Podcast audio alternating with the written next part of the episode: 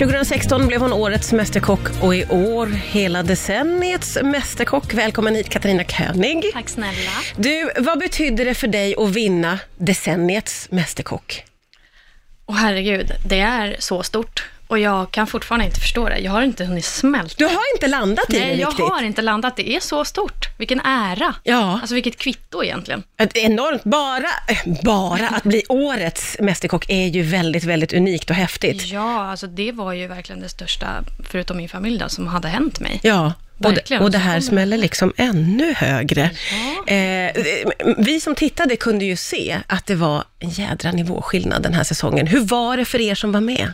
Jo men herregud. Alltså alla som var med jobbar ju med mat på ett eller annat sätt. Det är krögare, det är kockar, alltså det...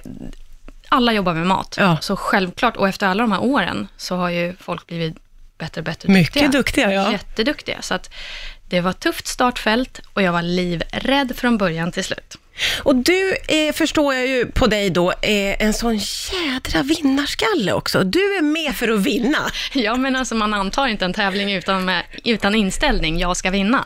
Så är det verkligen. Det är så, Ja, du tog det på är allvar. Ja, ver- Ja. Alltså, det, verkligen. Ja. Och på vilket sätt, eh, liksom, vad hade du för strategi då för att nå ända upp till guldplatsen? Jag tänkte nog så här att Kattis, du kan inte göra mer än vad du kan. Så att lita på din kunskap, gör allt du kan och gör det liksom så gott du kan. Man kan inte göra mer. Och lita på dig själv och din matlagning och gör det du är trygg med. Mm. När förstod du att det här skulle kunna gå hela vägen för dig?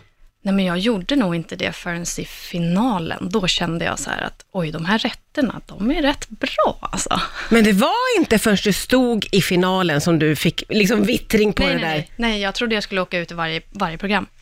Men hur kunde du tro det? Det gick ju så pass bra för dig Katarina. Ja, men det gick jättebra, bara det att alla andra också var väldigt bra. Ja. Det var väldigt, väldigt svårt och som juryn sa, det var ju verkligen så här detaljer som, Ja. som gjorde det. Men någonting som är och var speciellt med dig, eh, tycker jag, det är att du verkar vara så otroligt fokuserad.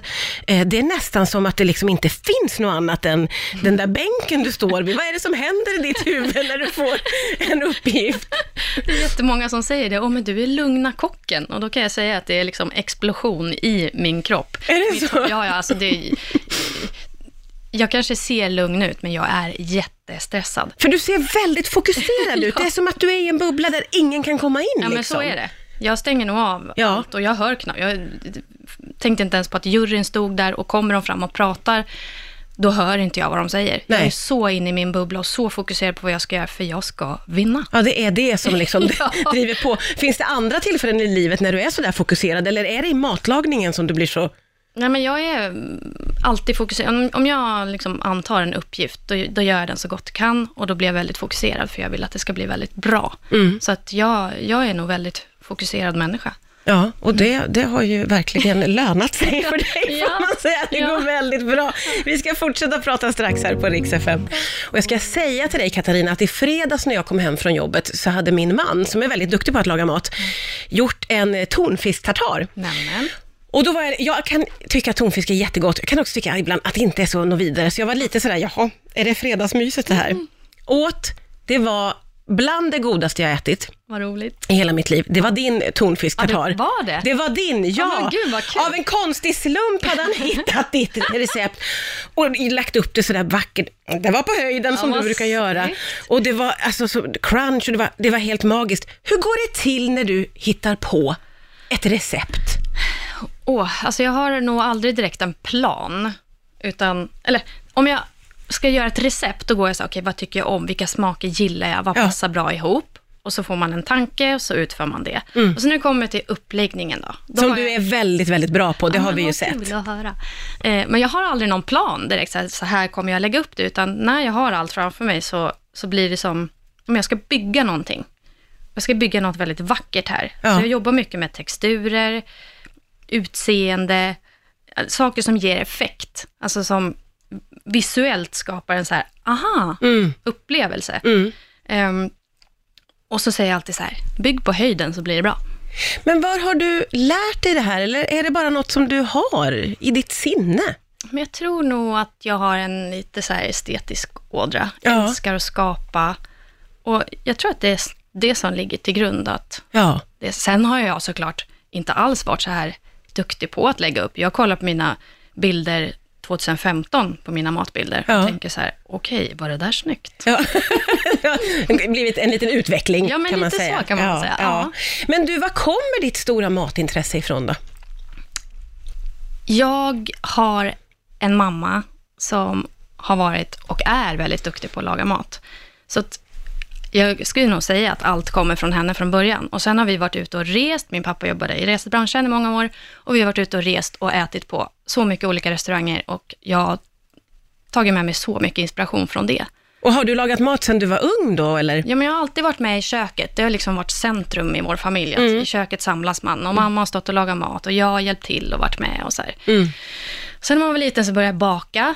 Gick hem från skolan och så bara, mamma, får jag baka när jag kommer hem? Och så, ja det får du göra om du plockar undan. Ja. Så det blev en sån här, ja men jag började med bakning och tyckte Ja. det var jättekul. Och sen så ju äldre jag blev, desto roligare blev det med mat. Ja. Och sen blev det så här att man hade tjejmiddagar, gjorde middag, flyttade hemifrån, började laga mat i mitt egna kök, bjöd hem kompisar, bjöd på trerätters. Ja, Och när upptäckte du att du hade en slags fallenhet för det här? Då? Var det tidigt?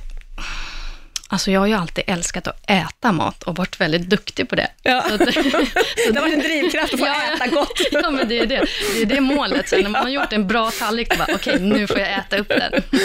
Men vad har hänt för dig sedan du vann eh, 2016 då? Hur skulle du säga att utvecklingen har varit för dig sedan dess? Jo, men jag drev ju en klädbutik 2016 och eh, totalt sett så drev jag den i tio år. Men 2018 så blev det så mycket matjobb och jag fick överväga vad vill jag göra? Vill jag ha butiken kvar eller vill jag jobba med mat? För det blev för mycket. Mm. Och gör jag någonting som jag säger så Ja, gör jag det helhjärtat. Ja. Så att det blev så här, okej, mat eller kläder? Okej, jag vill jobba med mat men jag kan fortfarande bära kläder. Ja, just det. Ja. Ja, ja, ja. Mm. Eh, så då sålde jag butiken 2018 och så blev det bara mat. Och du har ägnat dig åt det? Ja, jag bloggar ju för L, Mm. ehm, receptskapare, har mitt Instagramkonto, Matfashionistan, där jag Mm. inspirerar mina följare varje dag med nya rätter och inspiration. Du får leva din dröm helt enkelt. Jag lever i min dröm. Du lever i din Verkligen. dröm. Ja. Nu eh, fick jag höra här när vi pratade om det faktum att du gör eh, kokböcker. Då fotograferar du själv, Katarina. Det gör jag. Hur kommer det sig? Nej, men jag kom ju på att jag vill ju släppa en till kokbok. Efter 2016s vinst så fick jag släppa min första Varje dag är en fest. Ja. Och sen kom jag på här nu tidigt i våras, men jag vill nog göra en kokbok till. Men om jag ska göra den, då vill jag fotografera allt själv. För jag tycker att det är kul. Det, det är Ja. den här estetiska ådran igen. Ja. Som bara vill skapa. Jag tycker det är så kul att fota. Ja. Eh, så då pratade jag med förlaget och så sa jag det att eh, jag vill göra allt själv. Vad sa förlaget om jag får... Ja, nej men, ja, kan du skicka lite bilder så vi får se liksom, hur det ser ut och om det funkar? Och så skickade jag mina bilder och de sa, nej men gud, det är fullkomligt tillräckligt, så absolut, fota du. Så då, eh, min bok som kom ut nu i september som heter Varje dag en fest tänkte jag säga, som heter Mat med guldkant. Ja. Där har jag fotat allt själv, alla bilder på maten. Men gud, det är ju otroligt imponerande med en person, och lite irriterande att du kan allting, Katarina, men, men mest imponerande. Det måste vara så otroligt kul att få, och då får du ju verkligen göra många olika saker. Ja. Att också fotografera och du är mycket på gång för dig, får man ja, men ändå jag säga. får verkligen utlopp för min kreativitet och får, får med allting. Jag får laga mat, jag får smaka, jag får äta, Ja. jag får fota, jag får bygga, jag får, ja, men jag får vara kreativ som jag, bara- som jag älskar. Ja. Eh, du, hur kommer eh, julbordet att se ut för dig då, måste vi få veta innan jag släpper iväg dig. Mm. Vad har du för favoriter som du gör? Men jag är ju väldigt, kanske tråkig, men jag är väldigt klassisk på julbordet. Man får inte rucka på min, mitt julbord. Nej, det ska inte vara för mycket nymodigheter. Nej, jag förstår inte varför man ska krångla till det. Utan det ska vara de här vanliga köttbullarna. Det ska vara en vanlig Jansson. Det ska vara en julskinka som är griljerad på rätt sätt. Det, det liksom, jag tycker inte att man ska spacea till det för mycket. Nej. Det är jättekul att äta en sill med ingefära eller något sånt där. Du låter inte jätteimponerad. Nej, men alltså jag, jag, det är inte det jag tar på julbordet. Det ska smaka jul, det ska vara så nostalgi från när man var liten. Så smakade det då, prinskorvar, köttbullar, allt det här. Ja. Mm, vanligt. Vanligt, klassiskt. Ja, det låter faktiskt väldigt, väldigt härligt. Ja. Så himla roligt att få träffa dig. Tack snälla Katarina König för att du Tack kom hit idag. själv, tack för att jag fick komma.